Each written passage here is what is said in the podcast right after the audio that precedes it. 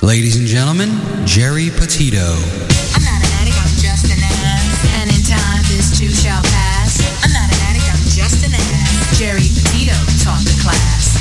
I'm not an addict, I'm just an ass. Loves the answer, the greener grass. I'm not an addict, I'm just an ass. One day at a time, free at last. When you don't know just what to do, Just what to do, just what to do. if what you're feeling is really true, Is it really true? Is it really true? just keep your ideas safe and sound. Safe and sound, safe and sound. That's exactly how change is found.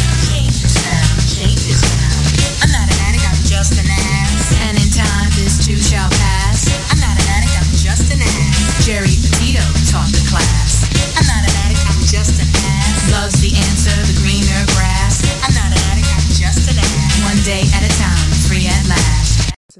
Hello, everyone, and welcome to the Geri Petito Show.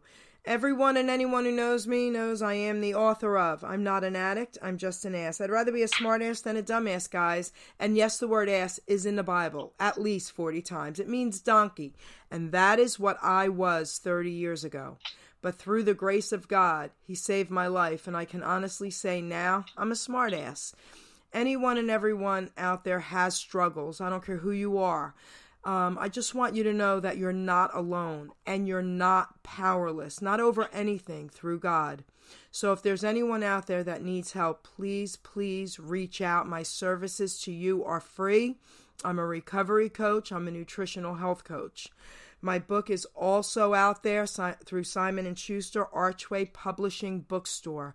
This book can really help someone in need, and if you can't afford it, please reach out to me about that as well. Um, I have an incredible, incredible guest today. I, I God is so good. Um, I want to give a shout out to Carl, the Velvety Teddy Bear, for introducing me to Walter Santos of Santos Ministries. Okay, God is so good. Say hello to everyone. Hey everybody, how you doing? I'm glad to be here with Sister Geri. You know, you are amazing. Okay, not only are you amazing, you live like 10 minutes from me. We're from the same county. That's also crazy to me, okay? Yeah, I thought I saw you on the subway the other Yeah, right? Yeah, yeah, yeah. Okay, you were singing. I gave you a tip. You were in the subway with a bucket, man. All right? Listen, you did see me. All right? That's, great. That's the best place to sing, right in the tunnel It with the sure is, baby. Um, you know, let let's start. I really want everyone to understand your story because your story to me is off the charts incredible. God is so good. Let's start with you telling everyone a little bit about yourself. Well, my name is Santos, and I was, uh, you know, I was born Ludwig, like the drum company, for about I'd say ten minutes, and then I was adopted. My mother that gave birth to me, she had a bunch of other kids, and she just saw me come and she said, "I can't keep this kid." So she was working in a diner, and she said to the owner, "Hey, I'm having a baby. I can't keep him. You want him?" And he took me. He gave me his name, Walter Santos and I grew up with him. No other kids. Uh, grew up on the streets. We lived between the Bronx and right outside Sing Sing Prison in upstate New York. And uh, I started uh, life that way. And uh, boy, I tell you what, it was something else. I, I really didn't know who I was, where I was going.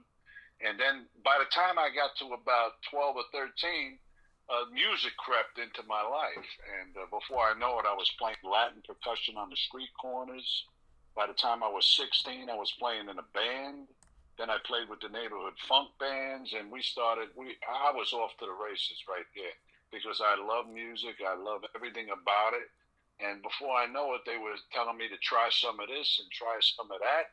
And I was drinking, and then I took a puff of this, and then the next thing I know, there's a needle coming out, and I, it's in my arm. And boy, when I touched that stuff, it was like that was it.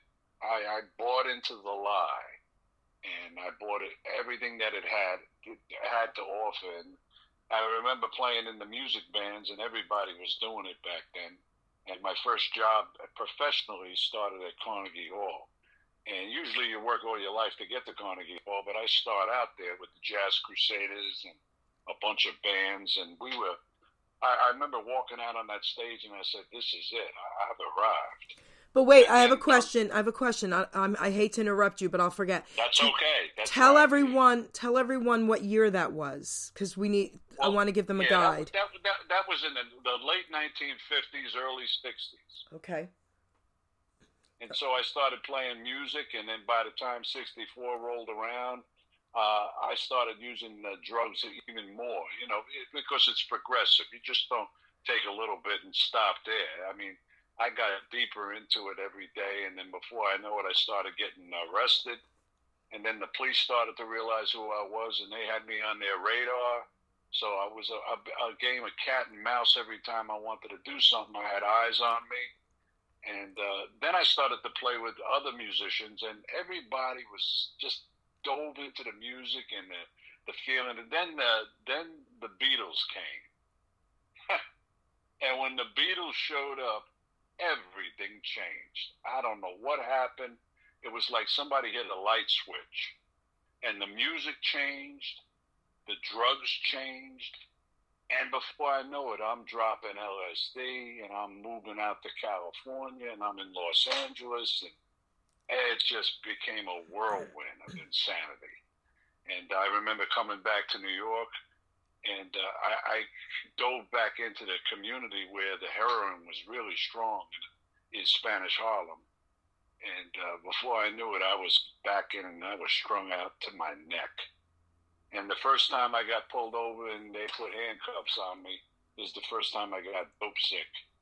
And I'll never forget that feeling. I remember. And then they put me in front of a judge, and the judge looked at me. I'll never forget it. The judge looked at me and he says, What kind of a knucklehead are you? Wait, really? Got, oh, yeah. That's great. Go Yeah. ahead. That- That's New York City, baby. Yep, that's so, great. You know, he looked at me and he said, "What kind of a knucklehead are you? You got all this talent, and this is what you're doing to your life." And I was looking at that time when I was in front of that judge. Nelson Rockefeller was the governor of New York State, and Nelson Rockefeller put a law on the books that if you get caught with any amount of hard drugs, especially in a sale uh, situation, it's 25 years to life, no questions asked. And here I was standing before the judge looking at 25 years to life in prison for three bags of heroin. And I tell you what, I, I, I, I didn't know what to think of that, but I knew I was in trouble. Wait, I have a question. Wait, wait, wait. I have a question. You were looking at life in prison. When you say three bags, do you mean your little bags or giant bags? Little bag. So they were going to give you. bag. They were going to give you life. bags. They were going to give you life. Well, you never heard of the Rockefeller law? I well, I'm a little younger, just a little bit. Oh, that's right. Okay, yeah, I forgot. I'm over the hill. Okay, no, But you're listen- not. I, I, listen, I'll be 61, and I lived in New York, and I ended up with a juvenile delinquent card at 10 years old. But I, I got that for good reasons. I beat up bullies. But having said that, I, I never heard of what you're saying. That's crazy. Yeah. And a lot of people got swept up under that law. Wow. And a lot of people, some of them are still in prison. Wow. Yeah, it was. A, you can look it up online. The Rockefeller law, the drug law that he put on the books. Okay. And, and, and I think they changed that since then, and a lot of people got out. But uh, he wasn't playing games. And, and, and in a way, you know, you look at it, and it really put the weight of everything on me, where you have to make a decision. You want to live like this for the rest of your life, or do you want to change? So here I was in front of the judge, and the judge looked at my rap sheet and he said, "You're a talented person. You're not violent. You're just dumb. Yeah, I love you're it. making dumb. You're making dumb decisions." So he said, "I'll tell you what I'm going to do. I'm going to give you five years probation on this life sentence, and you're going to be on probation. You're going to pee in a cup every week." But I don't want to see you in my courtroom again. If you come back into this courtroom, you're going to go away for a long time in a nasty in a nasty place. I love and him. New York and New York State prisons were the worst. Yeah, I love the you. judge. Okay, go ahead. That's when you had Attica and places like that. Yeah. And you know what happened there. That's Yeah. part of the history books. Yeah. And so I slid out of that courtroom and I didn't know what to do, but I know one thing. I needed a geographical cure. Okay. So I left. I burned rubber out of New York on 95 South, and I hit Miami. I slid into Miami, and I started working in the clubs and the recording studios as a musician. And uh, I was working at Monty Trainer's in Coconut Grove in Miami. And the, the first thing I did when I hit Miami was cop, and I got some drugs, and I was back. Because you know, I didn't really. I mean, I was scared to death when that judge threw that at me, but I didn't really want to change because I liked the way I felt. That drug did something for me. Every time I put it in me, it took away my fear. It gave me courage. It felt good. You know, I mean, it was a hassle, but hey, what else is on the street? You know, I, I didn't know nothing about the Lord. But wait, I have a question because I'm ignorant to something as well back then. So when they said you had to pee in a cup every week because you left the state, that no longer had to happen? Uh, well, after I finished my uh, probation, you know, I finished it early.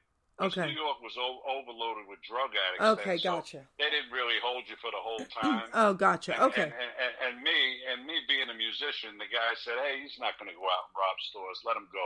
Okay, so gotcha. I, you know, I slid out of New York and went to Miami, Gotcha. and so I didn't have to pee in the cup every week. Okay, to be a gotcha. Parole officer. Okay, so you But I slid into Miami, and Miami at that time, uh, Castro had let all these uh, mental hospitals and prisons loose in, in Havana, Cuba, and they all showed up in, in Miami. Yes. And Miami was insane back then, man. Let me tell you, there was drugs everywhere.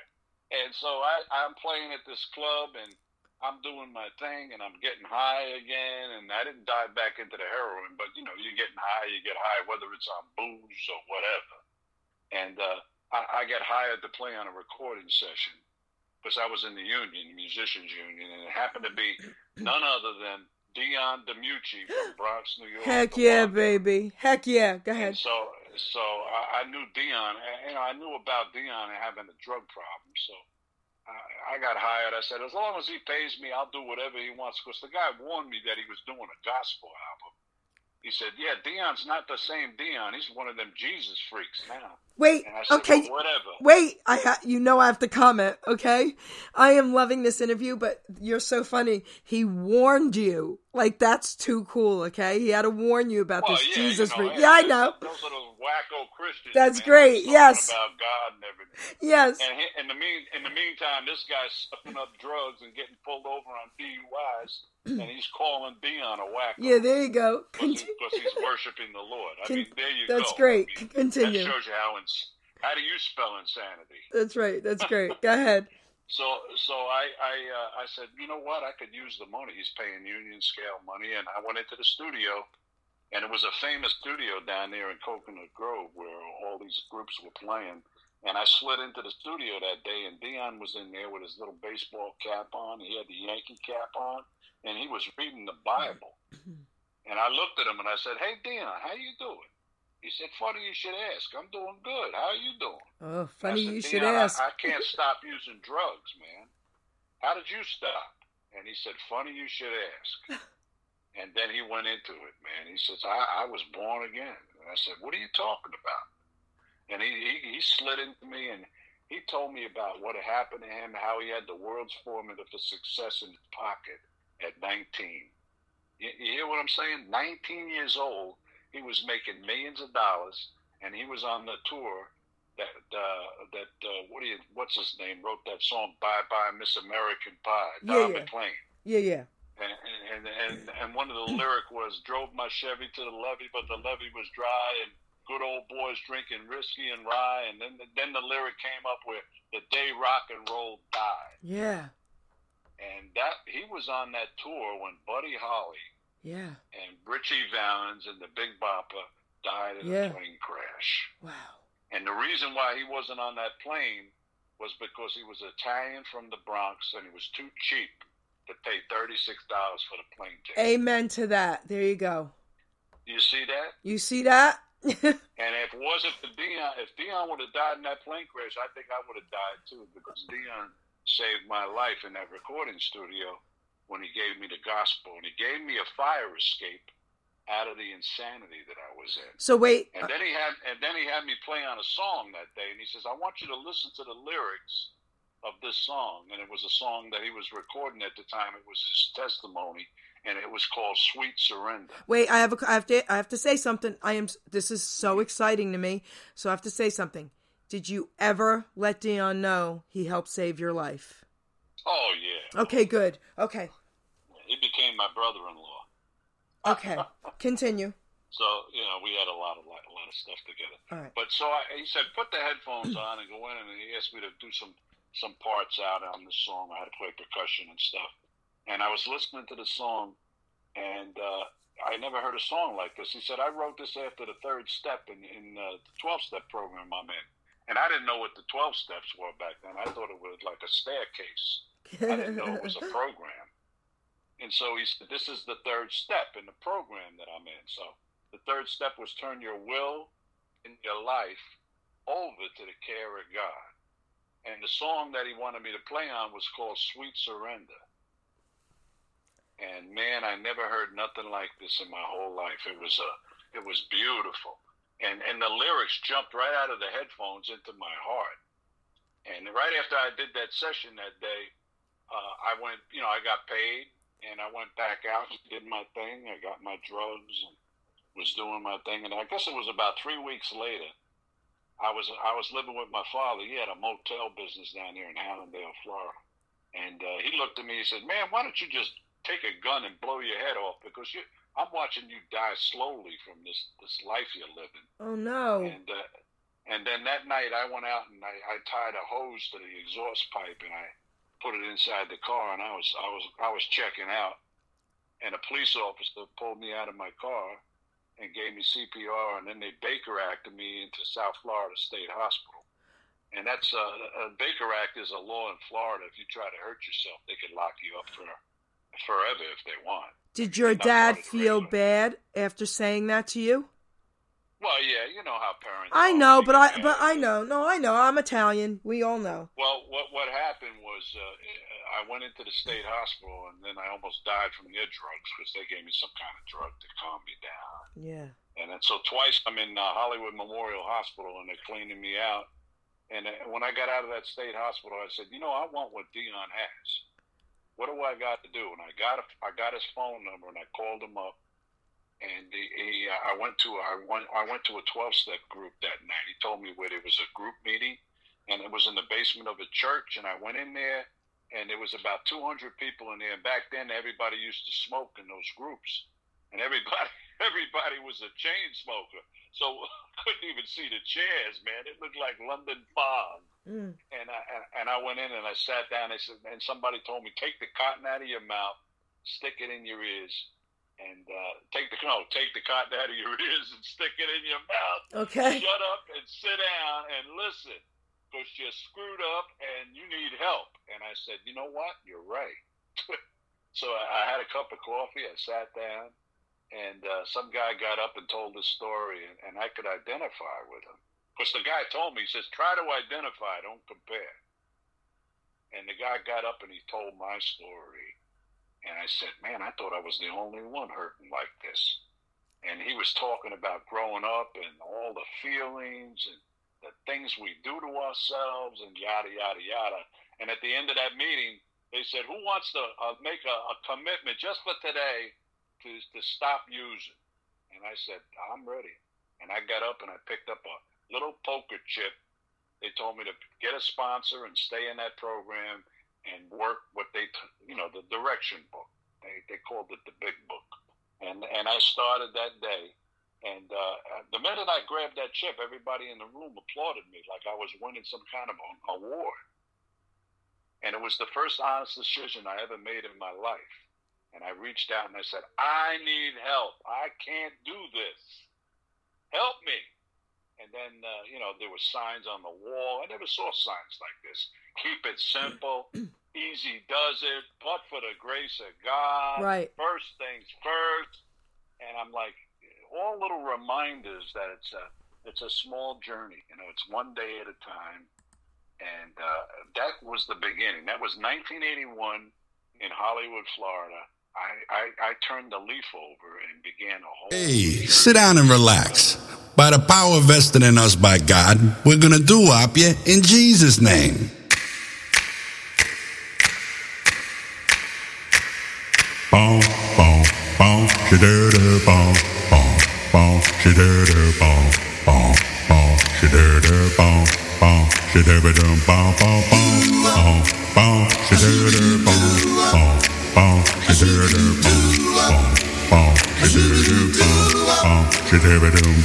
I started back in New York City, shoo-doo-wopping with my friends, singing in five-part harmony in a street corner symphony. Today I'm serving my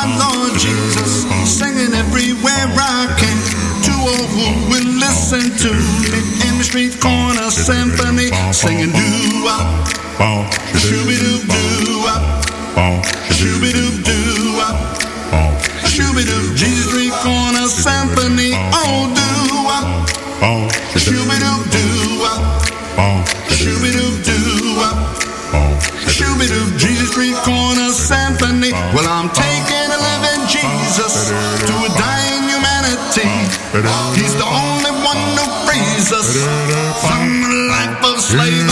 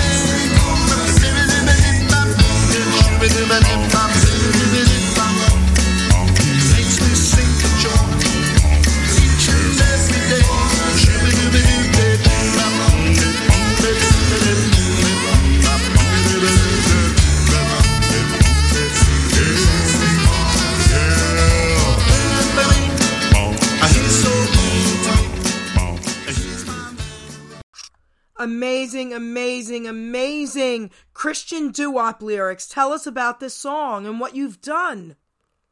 Well, you know, it, it, it, me and my producer, I have a producer. Uh, his name is Dr. Jimmy Seville. He plays with all the West Coast oldie groups, and he he uh, he gets in the studio with me, and we cook this stuff up, just like making uh, spaghetti on a stove. and uh, we talk about what we were like, what happened, and what we're like now. And Jimmy helps me focus in on the lyric, and he puts the groove to it, and then we get all the doo-woppers. They come in, and we join in, and oh, it's so beautiful. But it's it's you know, music is the language of the heart. So what's in the heart comes out through the music. You know, when you're a musician, you know, like a lot of songwriters, like Bob Dylan or Smokey Robinson or whoever you like, uh, they tell a story, Stevie Wonder, through their music, and it gets the people. It's so beautiful. I love being a musician and, and uh, being able to have that, that gift that God gave me. And now that I'm not polluted with all the, the stuff in your head, you know, that you, you get high with, it doesn't ruin you. You're sharp. And that's what the Lord does. He sharpens you up so you can, like, tell a message. How old were it's you? great. You should see. I do. I, I go into high schools and I do this for kids, and they love it. They eat it up. Even though I'm old, You're not old. they love this music. How how old were you? They love this music. But wait, I have a question. How old were you when you finally got completely clean and then gave your life to the Lord? How old were you? Well, I was th- I was 33. Okay, I was 30. Okay. Very cool. Amazing. Um, so now listen, this is up to you. I'd love for everyone to know your age, and there's a reason why. It can help Yeah. a lot of people. How old are you? Well, I may be old, but I ain't cold. You ain't old. my- I'm seven. I'm seventy-two. Okay. Or as my as my trainer says, how old would you feel if you didn't know how old you were? well, you're not uh, I old, feel okay? Like I feel like I'm 40. That's how I feel. It's amazing what God has done. Um, Yeah. you know, all right, you know what I think I'm going to do? I usually read my poem towards the end of my shows. I, I'm going to read it now because we're talking about Jesus. And I condensed my Jesus poem just for this show because it's way too long. So I'm going to read some important parts, guys. Um, and this poem is in my book Jesus. So many religions have surfaced today, most of us wonder which one's the right way. You won't find them in there because God said it clear. You won't work your way into heaven, my dear. With Jesus nailed upon that cross, before his last breath he took, his words were spoken for us to hear. It is finished, and left us his book.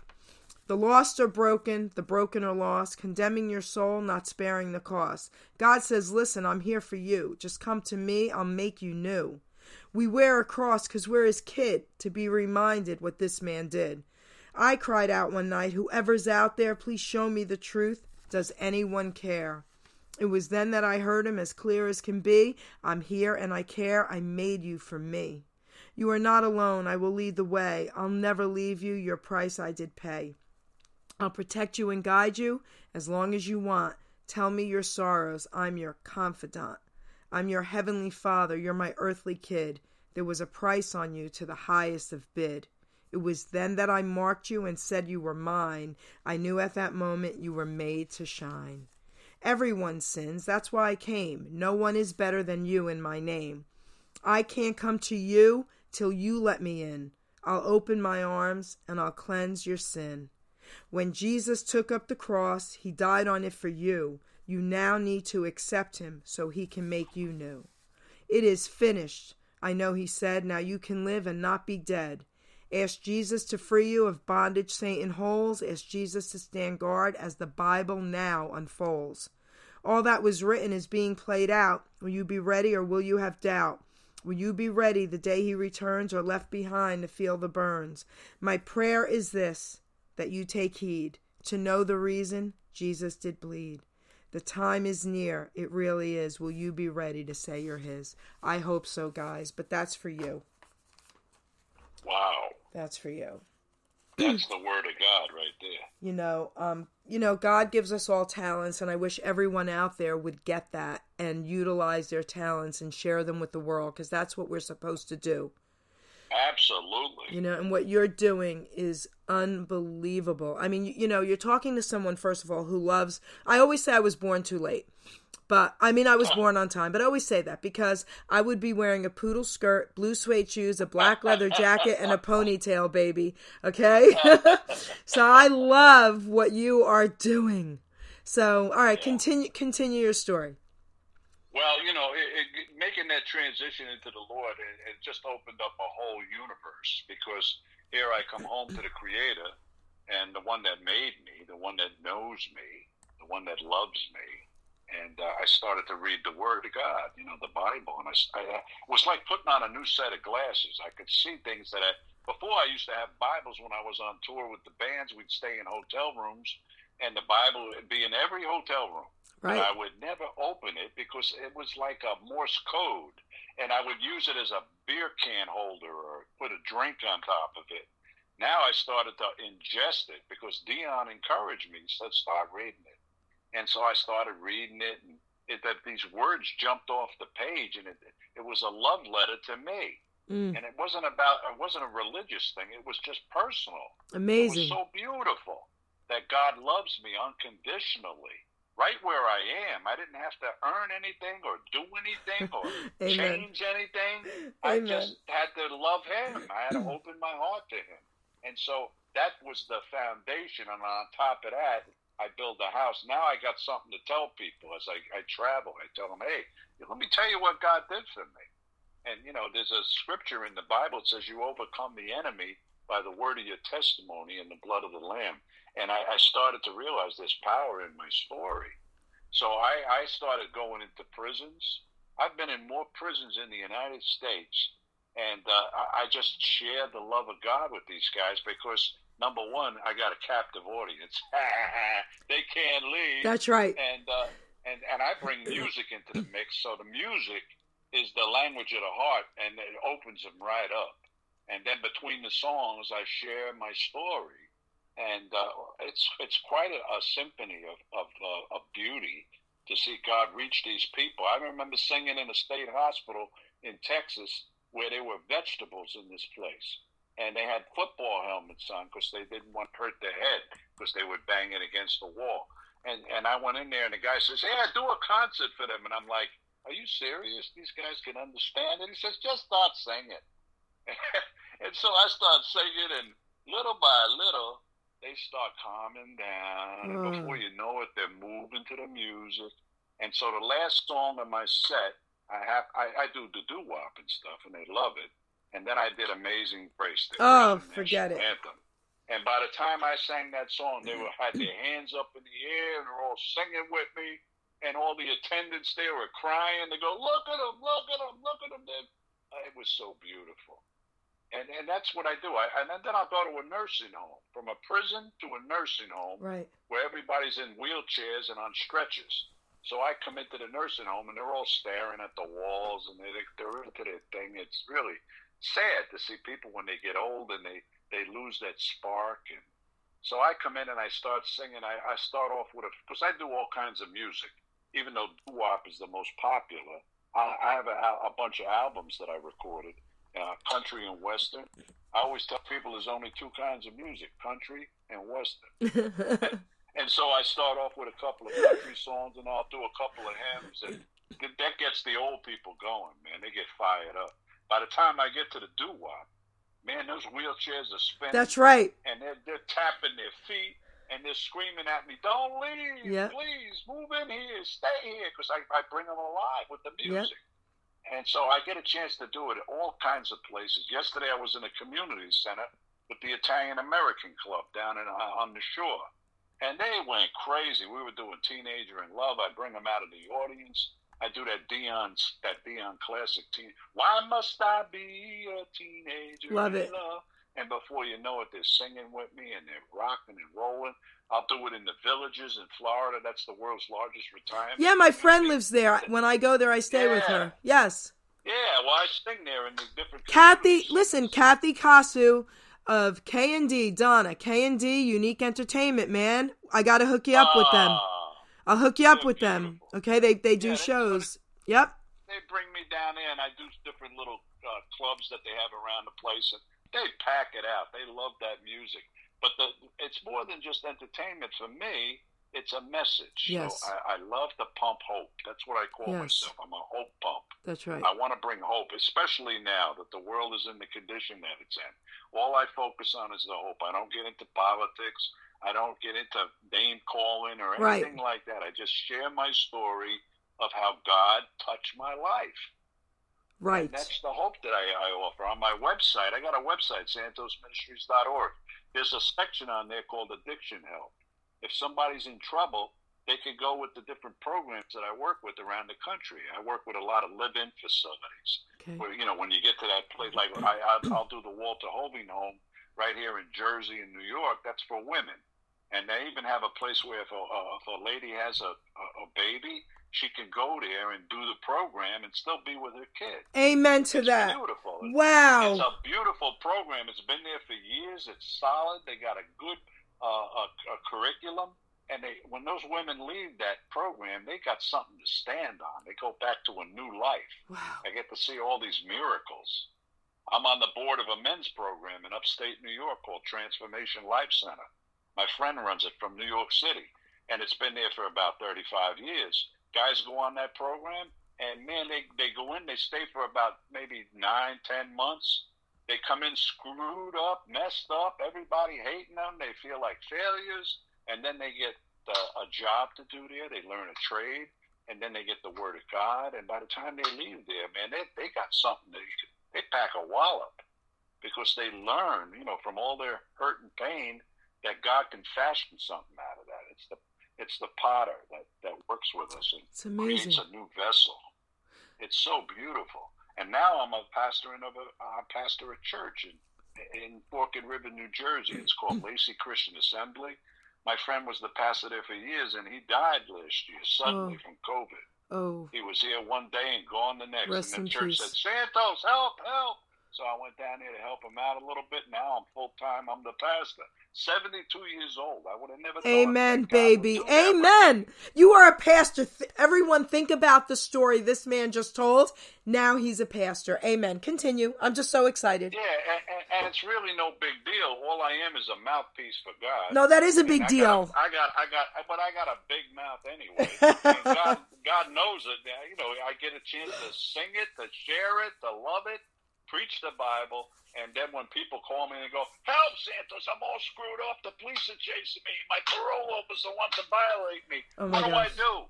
And then I can tell them what to do. You're amazing. Let's take a breather. Besides- Wait, let's take a breather. We're going to play another song because speaking of God, and we're going to play close to you. We're going to talk about the song and then you'll continue. Here we go. Okay. So cool.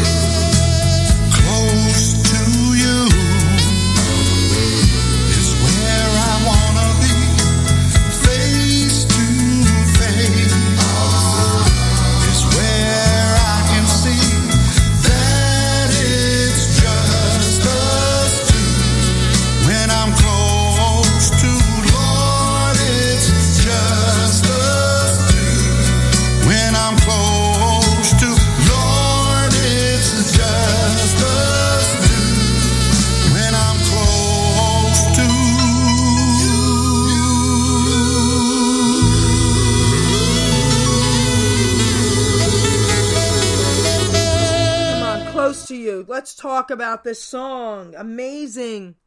Hello, Phew. man. I'm telling you. I don't know if you remember Shep in the Limelites. Of course. I cut my teeth on that stuff.